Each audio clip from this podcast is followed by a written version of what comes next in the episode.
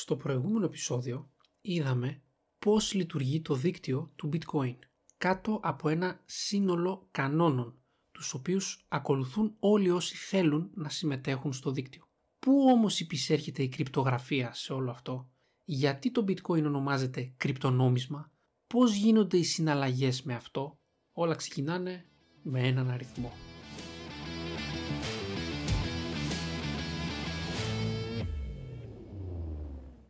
Όλα ξεκινάνε με έναν αριθμό, το επωνομαζόμενο ιδιωτικό κλειδί.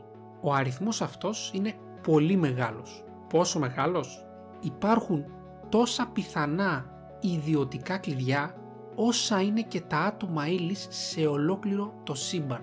Ο αριθμός αυτός είναι αδιανόητα τεράστιος. Το ιδιωτικό κλειδί παράγεται τυχαία, μυστικά και ανεξάρτητα από κάθε χρήστη που θέλει να χρησιμοποιήσει το bitcoin και να κάνει συναλλαγές με αυτό. Δεν χρειάζεται να πάρει κάποιος την άδεια κανενός για να δημιουργήσει ένα καινούριο ιδιωτικό κλειδί και μπορεί να δημιουργήσει όσα θέλει όποτε θέλει. Από αυτό το μυστικό ιδιωτικό κλειδί παράγεται μια ακολουθία γραμμάτων και αριθμών η οποία ονομάζεται διεύθυνση. Εδώ πρέπει να τονίσουμε ότι η διαδικασία με την οποία παράγεται η διεύθυνση βασίζεται σε μαθηματικές συναρτήσεις κρυπτογραφίας. Υπήρχε στην επιστήμη των υπολογιστών αρκετά χρόνια πριν το bitcoin και είναι μη αντιστρέψιμη. Γνωρίζοντας κάποιος δηλαδή τη διεύθυνση δεν μπορεί να υπολογίσει το ιδιωτικό κλειδί από το οποίο αυτή έχει παραχθεί. Έτσι λοιπόν μπορούμε να πούμε ότι κάθε χρήστης του bitcoin χρειάζεται αυτά τα δύο στοιχεία για να μπορέσει να κάνει συναλλαγές. Πρώτον δηλαδή το ιδιωτικό κλειδί το οποίο πρέπει να παραμένει πάντα μυστικό και να μην αποκαλύπτεται σε κανέναν.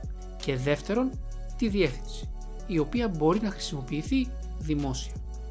Ας πάρουμε λοιπόν όπως και στο προηγούμενο επεισόδιο το παράδειγμα με το Θανάση, τον Δημήτρη, τον Γιώργο, τη Μαρία και την Κατερίνα και τις εξής δύο συναλλαγές. Ο Θανάσης στέλνει ένα bitcoin στο Δημήτρη. Ο Γιώργος στέλνει δύο bitcoin στη Μαρία. Στην πραγματικότητα, τα ονόματα των χρηστών δεν εμφανίζονται πουθενά κάθε χρήστης αντιπροσωπεύεται από τη διεύθυνσή του. Όταν τώρα η Μαρία θελήσει να στείλει ένα bitcoin στην Κατερίνα, η διαδικασία που γίνεται είναι η εξής. Αρχικά πρέπει η Κατερίνα να πει στη Μαρία ποια είναι η διεύθυνσή της. Κάτι αντίστοιχο δηλαδή με το να της έδινε τον αριθμό λογαριασμού της σε κάποια τράπεζα. Η Μαρία λοιπόν υπογράφει με το ιδιωτικό της κλειδί μια συναλλαγή που λέει ότι από τη δική της διεύθυνση ένα bitcoin πάει στη διεύθυνση της Κατερίνας. Θα μπορούσαμε να παρομοιάσουμε τη διαδικασία της υπογραφής ως ένα τρόπο να αποδείξει η Μάρια ότι κατέχει το ιδιωτικό κλειδί για τη διεύθυνσή της, χωρίς να φανερώσει το ίδιο το ιδιωτικό κλειδί. Να τονίσουμε και εδώ όμως ότι και η διαδικασία της υπογραφής είναι μη αντιστρέψιμη. Βλέποντας κάποιος την υπογραφή δεν μπορεί να υπολογίσει το ιδιωτικό κλειδί. Η υπογεγραμμένη συναλλαγή εκπέμπεται στο δίκτυο. Από τη σκοπιά των υπολείπων χρηστών, το μόνο που φαίνεται είναι ότι κάποια διεύθυνση έστειλε ένα bitcoin σε κάποια άλλη. Δεν γνωρίζουν όμως οι υπόλοιποι σε ποιους ανήκουν αυτές οι διευθύνσει.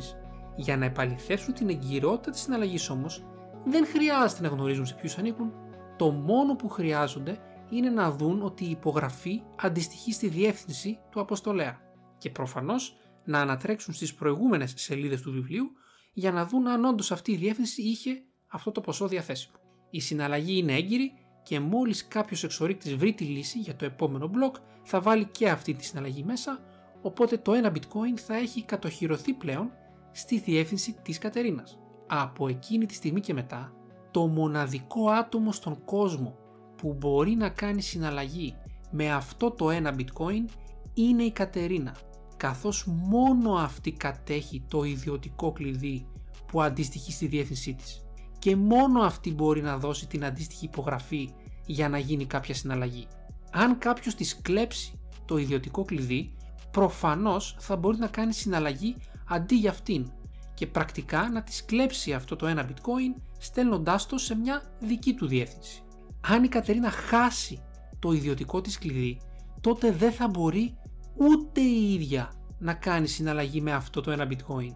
Σε αυτή την περίπτωση πρακτικά αυτή η ποσότητα είναι σαν να έχει χαθεί ενώ δηλαδή θα είναι για πάντα γραμμένο ότι βρίσκεται σε αυτή τη διεύθυνση, δεν θα μετακινηθεί ποτέ από αυτή. Με αυτόν τον πολύ απλό τρόπο λοιπόν εκτελούνται οι συναλλαγές στο δίκτυο του bitcoin. Οι χρήστες κατέχουν οι ίδιοι τα κλειδιά, ο καθένας για τη δική του ποσότητα bitcoin και συναλλάσσονται απευθείας μεταξύ τους και το μόνο που χρειάζεται είναι να γνωρίζει ο αποστολέας τη διεύθυνση του παραλήπτη.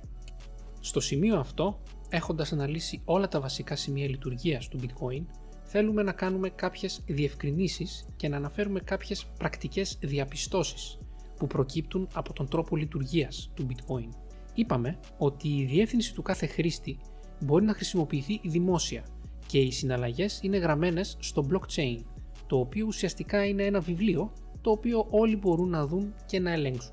Άρα, γνωρίζοντας κάποιος τη διεύθυνση ενός χρήστη, μπορεί πολύ εύκολα να δει όλο το ιστορικό των συναλλαγών του και να μάθει πόσο bitcoin έχει αυτός ο χρήστης. Αυτό δεν είναι πρόβλημα του bitcoin, είναι χαρακτηριστικό του. Δεν το καθιστά ανώνυμο, αλλά ψευδόνυμο. Για να διατηρήσει κάποιος την ιδιωτικότητά του λοιπόν, το μόνο που έχει να κάνει είναι να χρησιμοποιεί διαφορετική διεύθυνση σε κάθε συναλλαγή. Είπαμε όμως νωρίτερα ότι για κάθε διεύθυνση χρειάζεται το αντίστοιχο ιδιωτικό κλειδί. Άρα λοιπόν δημιουργείται το πρόβλημα της διαχείρισης των ιδιωτικών κλειδιών. Και όντως είναι πολύ δύσκολο ακόμα και για έμπειρους προγραμματιστές να διαχειριστούν έναν πολύ μεγάλο αριθμό κλειδιών. Και όντως, στα πρώτα χρόνια του, το bitcoin ήταν πολύ δύσκολο στη χρήση του. Πλέον όμως υπάρχει ένας πολύ εύκολος τρόπος διαχείρισης των ιδιωτικών κλειδιών και το μόνο που απαιτείται από το χρήστη είναι η αποθήκευση μιας μοναδικής σειράς 12 ή 24 λέξεων στα αγγλικά. Και η διαδικασία της υπογραφής και επαλήθευσης συναλλαγών είναι πλέον τόσο εύκολη όσο και η εγκατάσταση μιας εφαρμογής στο κινητό. Αυτό που έφτιαξε ο Σατώση δίνει στους ανθρώπους τη δυνατότητα να μην χρειάζεται να εμπιστεύονται και να μπορούν να επαληθεύουν. Μέχρι το επόμενο επεισόδιο λοιπόν, μην εμπιστεύεστε, επαληθεύστε.